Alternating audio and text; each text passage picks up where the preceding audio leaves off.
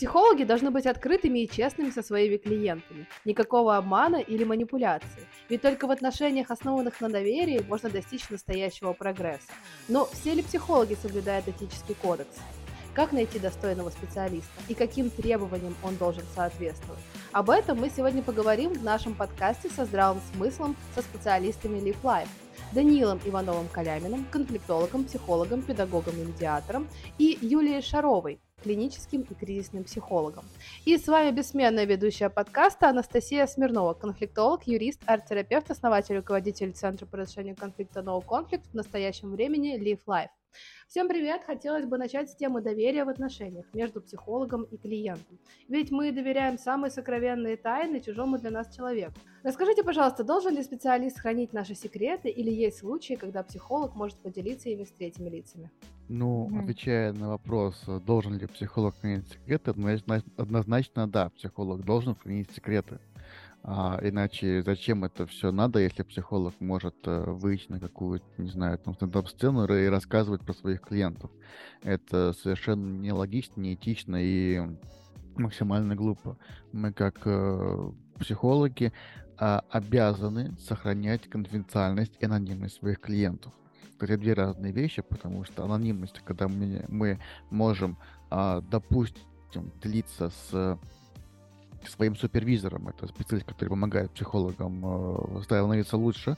А с клиентским случаем без э, оглашения имен, э, подробностей, а без оглашения тех фактов, которые помогли бы человеку понять, кто я такой. Например, я могу никому не говорить, что ко мне ходит условный там мэр Севастополя. От этого, что я называю имена, а это, если что, была шутка, ко мне не ходит мэр Севастополя. это я не называю имена, но я думаю, что никому не стоит труда это прогуглить. Поэтому мы стараемся максимально законспирировать э, личность нашего э, клиента. А конфиденциальность, когда мы сохраняем в тайне, например, от э, родственников. То есть бывают такие случаи, когда психологу подходят, типа, вот вы консультируете моего мужа, расскажите, что вы о нем думаете. Нет, я здесь не могу сохранить анонимность, потому что жена уже знает, что она общается, что, что ее э, супруг общается со мной. Но я сохраняю конфиденциальность, то есть я отказываюсь давать какую-либо информацию при каких-либо условиях без согласия супруга на это. Но говоря о том, в каких случаях мы все-таки можем разглашать информацию, э, первое, мы не можем утаивать информацию от э, правоохранительных органов, особенно а, ну, то есть не просто, если ко мне с улицы пришел человек в погонах и сказал, расскажи, а в том случае, если ведутся какие следственные э, действия. А, мы не можем сохранять э, тайну, если э, ведутся э, следствия о, о самоубийстве э, человека, и мы владеем какой-либо информацией. И также мы не можем э, хранить в информацию, которая той или иной степени ведет э, угрозу для других людей, для самого человека или же для суверенности государства. То есть э, психолог лучше не рассказывает о том, что вы собираетесь совершить теракт, убийство, насилие, э, совершенное или планирующее совершить. То есть если к нам придет э, клиент с тем, что он э, использует э, те или иные способы физического или психологического воздействия на своих детей, мы обязаны сообщить в определенные органы. А, а в частности это опека и ОДН, что это преступление, а как вы знаете, у нас э, жизнь и здоровье ребенка регулируется не только лишь документами, которые а, вы, выпущенные в Российской Федерации, но и документами, которые подписаны странами почти всего мира. Да, я здесь пару тоже слов добавлю по поводу того, что да, мы можем раскрыть э, какие-то конфиденциальные сведения, когда это противоречит уголовному кодексу, да, или когда мы понимаем, что э, кому-то вредит, что-то может потенциально навредить жизнью и здоровью.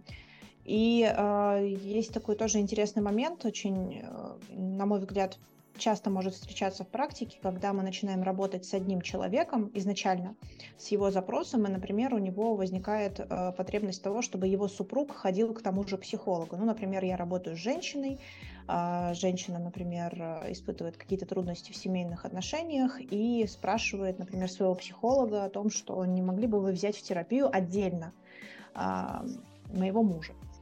Здесь есть э, тоже этическое противоречие, потому что, ну, это такой вот возникает конфликт интересов, когда мы начинаем работать только с одним э, клиентом, и когда параллельно с ним уже позже, через какое-то время, не с парой. Ну, вот здесь вот я подчеркну, когда мы работаем с парой, это одна история. Когда мы начинаем работать еще и отдельно с супругом этой женщины, и при этом работаем с ней, продолжаем параллельно какую-то психологическую помощь э, ей оказывать, то это может противоречить как раз вот этическим моментам, потому что ну, появляется то, тот же самый конфликт интересов. То есть мы э, работаем над какими-то запросами э, клиентки, но в то же время это может противоречить и запросу ее там супруга, который параллельно с ней проходит терапию этого же психолога. По такому случаю э, ее супруг либо должен пойти к другому специалисту, либо это нужно переместить более в формат а, семейных, ну, семейного консультирования как пары. Есть же такая целое, целое направление, системное, системный анализ супружеской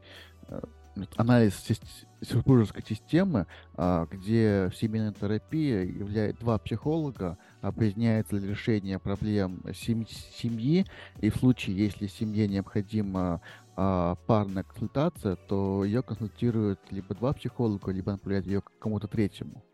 В таком случае да. психологи могут обмениваться какими-то важными а, сведениями а, для того, чтобы а, можно было в лучшей степени понять ситуацию, но при этом нужно понимать, что каждый психолог, который хочет тем или иным поделиться третьим лицом, а, должен спрашивать у клиента, а что из сказанного вами я могу передать э, э, э, своему коллеге, который работает с вашей женой, или обсудить с кем-то еще.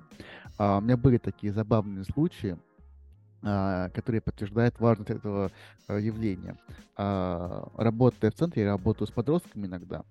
И бывают такие случаи, когда работая с подростком, прошу опекуна выйти, и а потом а, подросток выходит, ко мне заходит опекун, типа, и общаясь с опекуном, я понимаю, что а могу ли я об этом рассказать? Я говорю, стойте, выхожу из двери, слушай, парень, а что я могу вообще обсуждать с своим опекуном? Мы с тобой столько всего обговорили. Обсуждаем, захожу обратно, и уже обсуждаю с опекуном какие-то вещи. Потому что некоторые подростки, почему я так делаю? То есть вроде как нарушение закона конфиденциальности, но некоторые подростки не всегда готовы э, выдавать ту или иную информацию своим опекунам. Им нужна какая-то, например, там, поддержка чтобы вот, знаете, вот мы с вами такое выяснили, но не знаю, как это сказать своей, своему опекуну, помогите мне, пожалуйста. И вот я начинаю обсуждать как бы с опекуном, а как вы здесь работаете, как вы здесь работаете, а что вы здесь говорите. Не говорю напрямую, что вот мне передали. То есть мы не являемся какими-то э, переводчиками или переговорчиками. Мы можем затронуть тему общую для опекуна и для э, опекаемого, ну, для родителей или для ребенка, э, но при этом не передавая информацию, просто затрагивая одну и ту же тему, чтобы они потом смогли ее обсудить вместе. Или mm-hmm. когда поговорил с одним, поговорил с другим, потом соединяя их вместе и а вот э, смотрите, вот у вас здесь есть такая информация, такая информация, давайте поговорите. А стоит, наверное, уточнить, что эта технология относится больше к медиативным технологиям, когда один человек работает с двумя людьми. И поэтому, учитывая, что у меня есть образование медиатора, я могу по согласию преподава... преподавателя, а, согласия опекуна и опекаемого переходить в разряд медиаторской консультации или консультологической консультации. То есть в чем а, преимущество большого количества образований, я могу предлагать, что вот такие-такие услуги. Э, вы не можете договориться, давайте я вам помогу договориться, у меня есть образование в этом. Но есть такие спорные моменты, а, когда специалист сам в растерянности и не понимает, а, что делать с этой информацией. Ну, например, когда э, сообщается о случаях насилия да, в семье или в отношениях, и что делать специалисту с этой информацией, если он понимает, что клиент подвергается насилию или, возможно, его э, близкие, да, может быть, дети или другие, да, члены семьи Здесь есть большая разница, ну, сложность в разных э, структурах. Если мы говорим про а, подобные случаи обращения к частному психологу, если это, например, в государственных учреждениях, здесь больше Данил, конечно, расскажет про а, с точки зрения государственных учреждений, потому что у него больше опыта. Я могу предположить, что, например, если мы возьмем ситуацию, при которой женщина обращается к частному психологу, и говорит о том, что она подвергается систематическому насилию, то наша задача как психолога, во-первых, убедиться в том, что ее, ее жизни а, ничего не угрожает. Если угрожает, тогда, понятно, это противоречит каким-то ну, неопределенным, это действительно определенным законам Российской Федерации. И тогда наша задача, в общем-то, вывести женщину в безопасную какую-то среду. А, мы можем предоставить информацию о кризисных центрах, мы можем предоставить информацию, куда она может обратиться за помощью, мы можем порекомендовать и, возможно, даже где-то усилить да, какой-то запрос на то, чтобы она обратилась именно в органы чтобы можно было, например, также снять побои или, например, э, просто написать заявление на человека, который подвергает ее этому насилию. То есть наша задача, в принципе, во-первых, первое, это, это с точки зрения частных, именно частного психолога, это убедиться в том, что действительно ли э, она находится сейчас в ситуации, когда ее жизни может угрожать не просто здоровью, а именно жизни может угрожать опасность. А, предоставить всю полную информацию о том, что она может с этим сделать, куда обратиться, что сделать. Ну, то есть прям поэтапно. Я бы даже сказала, что здесь можно прям вот э, даже не столько именно в консультирование какое-то уйти с точки зрения именно терапии, психотерапии, сколько прям вот э, взять инструкцию о том, что можно с этим сделать, да, то есть чтобы, какие шаги предпринять для того, чтобы избежать дальнейшее, дальнейшего попадания в такую среду. А, вот, и, в общем-то, вот э, это такие вот самые главные, самые первые, можно сказать, э, моменты. Плюс, если женщина находится в ситуации там систематического, опять же, абьюза, то это еще и дальнейшая психотерапия направлена на то, чтобы, ну, там, например, работать с вынуч... выученной такой беспомощностью, когда женщина, например, понимает, э, верит в то, что, ну, в общем-то, она в этой ситуации, если не на вечно, то на очень долго и нет никакого шанса выбраться, то наша задача еще и как психологов показать и подсветить те моменты, что нет, это на самом деле э, эту ситуацию можно решить, можно вывести жертву из э, ситуации вот этого абьюза, ситуации ее опасности для ее здоровья и жизни. Но первое, что мне хочется здесь подсветить, это то, что, наверное, самое важное, это рассказать, что можно с этим сделать, то есть куда обратиться прям пошагово. Вот. И уже в дальнейшем думать, э, как это ну, работать именно в психотерапевтичном ключе в дальнейшем да, потому что ситуации бывают абсолютно разные, степень а, угрозы тоже может быть абсолютно разной. Если мы говорим там, например, про э, конфликты в семье, при которых есть там психологическое там насилие, давление, и есть ситуации, когда действительно человек может оказаться, ну вот прям вот в опасной ситуации, тогда здесь уже немножко другие способы решения проблемы. Говоря про частную государственную практику, стоит э, такую вещь э, обозначить, что та, та и, и та, и та а, терапия имеет свои плюсы и минусы. Если мы говорим про частную терапию, то мы имеем больше возможности а, сдерживания какой-либо конфиденциальной информации от а, других лиц.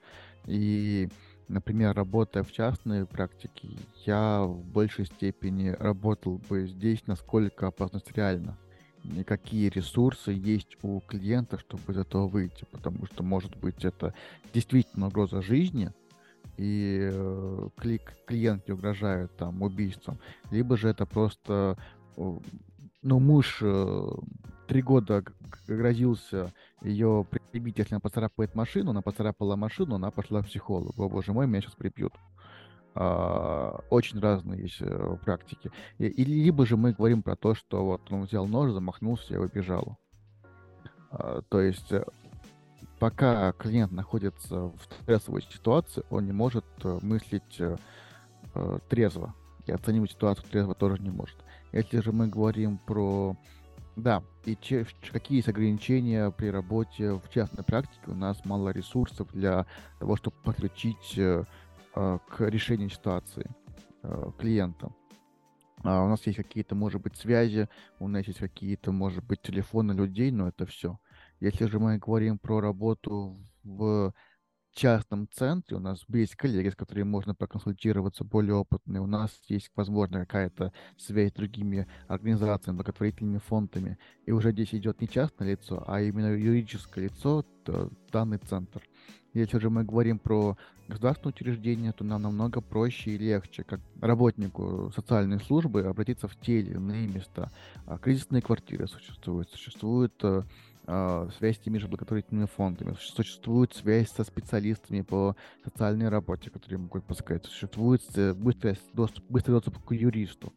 И здесь, э, конечно, клиенту помогут быстрее и проще. А, у меня был, была практика того, что пришла клиентка в центр с угрозой жизни. Изначально боялась что-либо сделать, просто, просто пришла. А в процессе терапии мы вышли к ней на то, что она готова вызвать полицию для того, чтобы выселить человека. Но здесь важно понимать, что э, ситуация стояла в том, что этот человек не являлся ее законным мужем и проживал по факту на территории ее квартиры незаконно. Поэтому проблема с выселением здесь не возникла. Для того, чтобы говорить, какие действия может предпринимать э, психолог, ну, смотря где, смотря в каком статусе находится э, тот, кто угрожает жизни. Но нужно понимать, если это мать с ребенком, то помещение в кризисную квартиру происходит куда проще и легче. А это мужчина с ребенком, то, скорее всего, вам откажут. Поэтому у мужчин-одиночек, которые подвергают насилию со стороны а, женщин, прав намного меньше. Спасибо за ответ. А, давайте вернемся с вами к этическому кодексу и перейдем с вами к принципу компетентности. Бывает такое, что работаешь а, с клиентом в длительной терапии и разбираешь один запрос, и все хорошо, да, мы в этом разбираемся, все у нас получается, и тут запрос меняется, ну или появляется какой-то другой запрос, и мы понимаем, что а, в данном направлении мы не совсем компетентны, да, не совсем понимаем, что с этим делать. А, вот э, что делать в такой ситуации хорошему специалисту? Признаться mm-hmm. в том, что я этим не владею. Как бы единственный вариант, который Первое, можем да? сделать. Да. А, тут даже больше ничего придумывать нельзя. Например, все мои клиенты, которые приходят, приходят ко мне в центр, а, словами «помогите моему ребенку», я первое, что говорю, я не детский психолог. У меня есть пройдены какие-то там курсы по детской психологии, у меня есть какая-то базовая информация по детской психологии, но я не детский психолог. Если вам некому идти, я поработаю. За результат о том, что моя работа поможет вам, отвечать я не могу, потому что, ну, нет просто навыков. Но если вы готовы мне довериться, то как, какие-то там внешние сложности, первые проблемы с ребенком, я готов с вами ну, обсудить, дать какие-то рекомендации, а, ну, какие-то, какой-то минимум. Это первое. Второе, если к вам слишком много идет людей с такими запросами, а вы в нем некомпетентны, я вам советую пойти на повышение квалификации. Ну, жалко терять клиентов, которые вам доверяют, вам идут. Поэтому повышайте квалификацию, изучайте что-либо новое, и если клиенты с вами готовы работать на те или иные сложные темы, это здорово.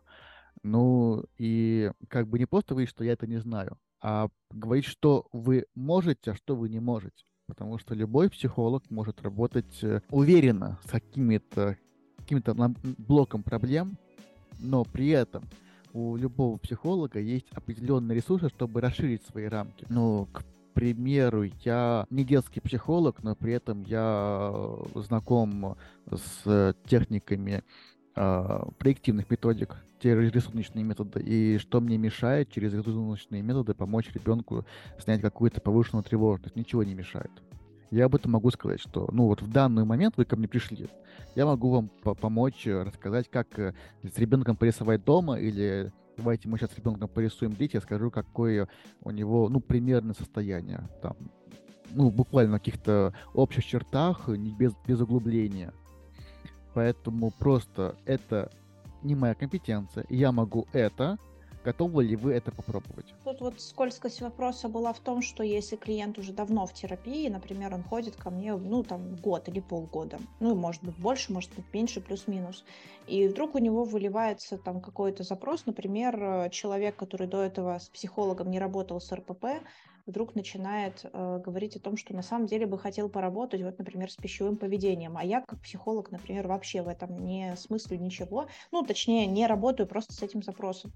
И, как мне кажется, здесь, э, да, ответ будет примерно такой же, как у Данила, о том, что надо сказать э, в первую очередь о том, что мы с этим не работаем. Точнее, я с этим не работаю как психолог. Э, более компетентные коллеги, у которых, например, есть специализация по работе с пищевым поведением, могут помочь с этим запросом конкретно. Мы можем продолжить с вами терапию в том ключе, в котором мы начали, да, или продолжаем сейчас, но вот с этим вот э, точно не ко мне. Либо, мне кажется, здесь тоже такой вот момент, когда мы понимаем, что клиент уже давно с нами, э, в общем-то, сотрудничает, мы с ним в хороших там терапевтических, э, в хорошем терапевтическом контакте, и терапия очень классно идет, и очень все здорово, но вот появился вот такой запрос, и клиенту, ну, во-первых, не хочется уходить от психолога, с которым у него сформировался альянс, это первое, второе, там, например, он ну, может, например, подождать с этим запросом, и сейчас он для него не самый важный, то в принципе, в принципе, мы можем, например, попробовать уделить этому времени там, с точки зрения того, чтобы попробовать, опять же, на повышение квалификации по РПП, там, ну, по тому запросу, который в целом можно попробовать э, с ним а, разобрать. Но опять же, здесь опять же принцип честности, э, тот самый этический, который, как мне кажется, здесь самый важный в этом вопросе, что мы говорим о том, что у нас нет опыта или, например, инструментов, или квалификации, или чего угодно. Мы не можем сейчас с этим запросом поработать, но не значит, что никогда не сможем. А, клиент уже решает, оставаться ли ему в терапии э, дальше с этим психологом и работать э, вне этого контекста, вне этого запроса, либо идти с конкретным запросом к другому психологу, либо там менять полностью угу. психолога и терапию. А, знаешь, у меня тут в практике был такой интересный случай, когда ко мне пришли а, две клиентки с, со словами «У меня РПП, помогите мне», просто с порога. И а, рабо... я точно не помню случай, точно помню, что с одной клиенткой мы вышли, что это не РПП. Она просто начиталась информации в Гугле и пришла, что спасите меня, там было что-то Другое, она не, не так часто а, что-то ела, и вообще у нее проблемы с весом были довольно-таки давно, и просто она вдруг решила, что, а, проблемы с весом, потому что проблемы с психологией, я их сейчас решу и похудею быстренько. А у другой действительно была такая сложность, я ей это озвучил, что я с этим не работаю. Это первый момент, в который нужно прояснять с, с клиентом. А второй момент, не пытается ли он, э, создавая новые проблемы, просто продлить э, а, терапию с психологом, потому что это для него какой-то новый костылек. Типа я а, не, не, не, мне страшно выйти из терапии, поэтому я придумаю себе кучу новых проблем, и буду с психологом как можно дольше, как можно чаще.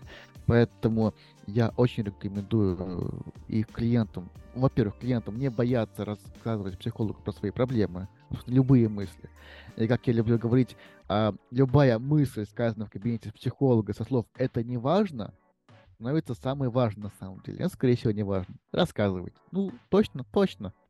А, а второе, специалистам не боятся задавать клиентам уточняющие вопросы, даже если вы в этой сфере мало что понимаете, потому что, возможно, вы выйдете на совершенно другой запрос, это может какие-то придумки, либо клиента, либо, может быть, у вас есть все-таки опыт решения данной проблемы с другой стороны. А, нас же не зря так много разных э, психологических э, направлений, КПТ, гештальт, и психоанализ, и транзактный анализ. И решение одной и той же проблемы может исходить из разных источников. Но я не психолог, я конфликтолог, и Поэтому мне приходится ставить такую четкую грань, а, с чем я работаю, а с чем я не работаю. И я это обозначаю в самом начале работы с своим клиентом. Но э, понятно, что существует огромное количество внутриличных конфликтов, поэтому я копаю ровно до того момента, пока могу копать. вот как только я понимаю, что данный его запрос уже не относится к моей работе, да, к моей профессиональной деятельности, я, я на самом деле не, не говорю клиенту, что вот, э, все, я пойду на курсы повышения квалификации, запросы, мне нужно изучить какие-то направления. Я обычно говорю, что, смотрите, мы с вами выявили определенный запрос, э, с данными запросами я не работаю, поскольку я являюсь специалистом-конфликтологом, и мы это обозначили в самом начале нашего взаимодействия, поэтому я вас направляю вот к таким специалистам. После того, как проработаете данный запрос, можете возвращаться ко мне, мы с вами продолжим наши с вами а, консультации. Вот. И мне кажется, что это тоже один из э, грамотных выходов из данной ситуации. То есть мы признаем, что в данной теме мы некомпетентны, но есть специалисты, которые в этом помогут намного лучше. И мне кажется, что это будет честно по отношению к клиенту, потому что сколько бы курсов повышения квалификации мы не проходили, да, вначале мы новички, мы еще не работали с данной э, проблемой, да, и было бы здорово нашему клиенту дать, вот смотри, вот контакт, э, вот специалист, он тебе поможет, а потом со всеми там запросами, которые мы с тобой работаем э, сейчас, мы с тобой продолжим работать. То есть я тебя не, не бросаю, не э, посылаю, да, просто а, да, есть стоматологи, есть кардиологи, да, это разные врачи, поэтому в данном случае тебе нужно просто поменять специалиста и поработать немножко в этом направлении. Тут важный момент, хочу уточнить. Э, не, я считаю, что не всегда нужно отправлять клиенту психолога, к психологу, конфликтолог отправлять клиента психологу и с ним работу. Я как психолог э, периодически направляю своих клиентов к психотерапевту, потому что вижу необходимость протестировать его на те или иные проблемы психотерапевтические, психиатрические, прошу прощения. А, и я с ним не прерываю работу. А, а психо, психиатр и психолог может, могут действовать в альянсе, потому что они работают на разные сферы в жизни. И поэтому, если а, твой клиент готов работать с тобой над конфликтом или прорывать свои личные а, проблемы, то, мне кажется, ему будет намного лучше. Я с тобой абсолютно соглашусь. И а, мы с тобой а, периодически работали в тандеме, когда а, по вторникам клиент приходил ко мне, а по субботам к тебе. а, поэтому это такая нормальная практика в этом смысле. А, и при этом клиент не теряет контакт ни с одним специалистом, ни с другим. Но есть такие запросы, которые нужно сначала проработать, а дальше уже идти дальше. Поскольку конфликтологи это все-таки немножко про будущее, чем про прошлое. Да? И когда мы работаем с какими-то моментами, да, с какими-то травмами из прошлого, мне кажется, что здесь нужно сделать небольшую остановочку, да, не всегда, не всегда, но есть такие клиенты, с которыми необходимо чуть-чуть прерывать наши встречи, да, чтобы потом наши встречи пошли наиболее продуктивным путем. Да, ну со всеми индивидуально, нет одинаковых конфликтов, нет одинаковых проблем, поэтому тут нужно смотреть по ситуации, тут нужно смотреть на клиента, потому что если клиент слезно упрашивает вас не прекращать с ним э, контакт, то, может быть, и можно найти какие-то э, темы, которые можно прорабатывать и в процессе.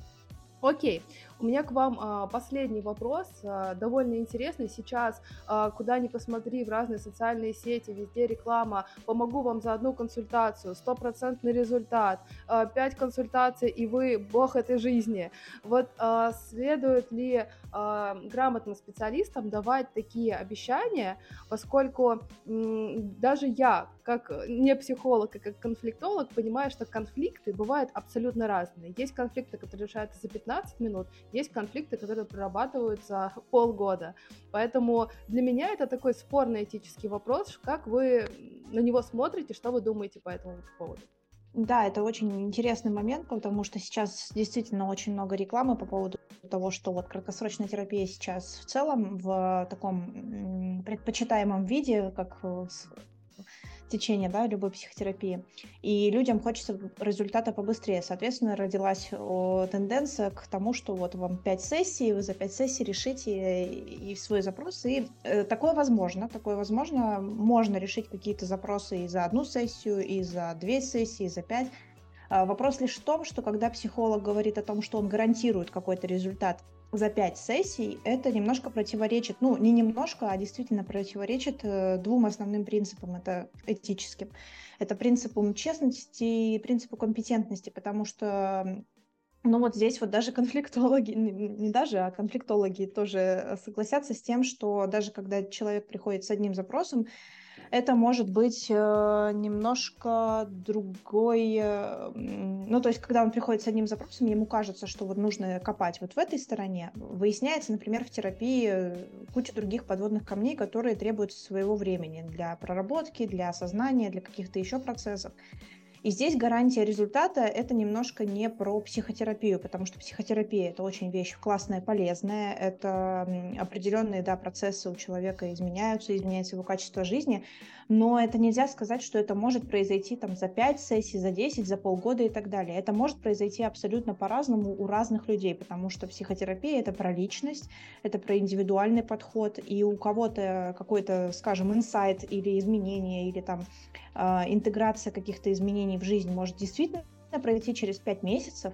И часто так бывает, когда есть, например, действительно какой-то один запрос, и, например, в рамках КПТ, когда у нас есть протокол ведения, например, э, пациента, э, клиента, прошу прощения, с тревогой, там можно сказать, что да, а, в среднем там столько-то сессий можно уделить на то, чтобы действительно человек чувствовал себя менее тревожно или вообще там избавился от каких-то симптомов, так скажем.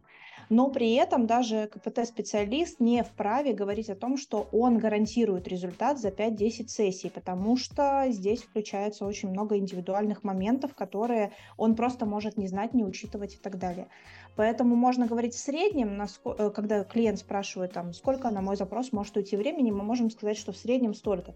Но мы никогда не можем дать гарантию, потому что это противоречит, в общем-то, этическим принципам, и здесь это не совсем уместно. Я вот сейчас э, пытаюсь э, понять, может ли психолог дать какие-то вообще обещания про а, те или иные запросы. А, я обычно вообще не даю их. То есть мне не, не было такого, а, такого практики, что я говорю, что вот после такого-то времени мы ваш, ваш, ваш запрос решим. Я говорю это обычно, что вот э, мы, ну, я могу вам сказать, что вот за, за два месяца ваше состояние изменится. Uh, мы можем с вами заключить психологический контакт на такой на, на два месяца, и как бы точно что-то изменится в вашей жизни. А если нам этого времени не хватит, мы можем его продлить. Как бы готовы ли вы, вы к такому? А почему не даю? Потому что очень э, лично мне очень страшно подвести а, клиента, дав ему неправильное обещание. Я в этом плане очень, э, очень строг к себе. А, были случаи, когда решал, э, решалась проблема клиента за две сессии, были случаи, когда решалась проблема клиента за а, два месяца. А, мой самый долгий срок это полгода. Я клиентку вел, а, у нее решил, ре, у нее улучшилось состояние, но дальше мы работать, к сожалению, не, не, не смогли по а, определенным обстоятельствам. И зависит от сложности запроса. Сам вот э, как э, клиент психологической консультации со стажем, у меня был запрос на одну сессию, я просто знал, что мне нужно, нужна одна сессия, чтобы дать, получить ответ, потому что ответ нужен был к вечеру. Вот я вечером записался, и через, через час нужно было дать ответ, ответ на, на, на свой вопрос. Как бы здесь э, не может быть такого, знаете, ваша, ваш запрос на, э, на 10 сессий. Нет. э, есть люди, у которых есть определенный срок свой. Например, я хочу перестать бояться выступать за, ну, бояться выступать сцены, а у меня выступление через два месяца. Ну тут как бы как хочешь, не хочешь, а ты уже пытаешься по своим силам определить, психолог своим силам пытается определить, может ли он это сделать или не может. Потому что а, если ты работаешь в КПТ подходе, у тебя есть определенные а, способы влияния на, на человека через протокол. Если это гештальт-терапия, то не знаком, не буду даже пытаться фантазировать, но мне кажется, что в гештальт-терапии э, более размытые границы. Хотя если я оскорблю гештальт-терапевта, терапевта, прошу прощения. В комментариях меня поправьте. Если это психоанализ, то там про... Э, там у них может быть два года терапии, три года терапии и так далее. Вот, поэтому в зависимости от запроса какие-то прогнозы можно сделать, но все зависит от уровня погружения. Мы можем проработать текущую проблему, а, там, ну, не знаю, боюсь выйти замуж. Помогите мне, у меня завтра свадьба, боюсь вы, выйти замуж.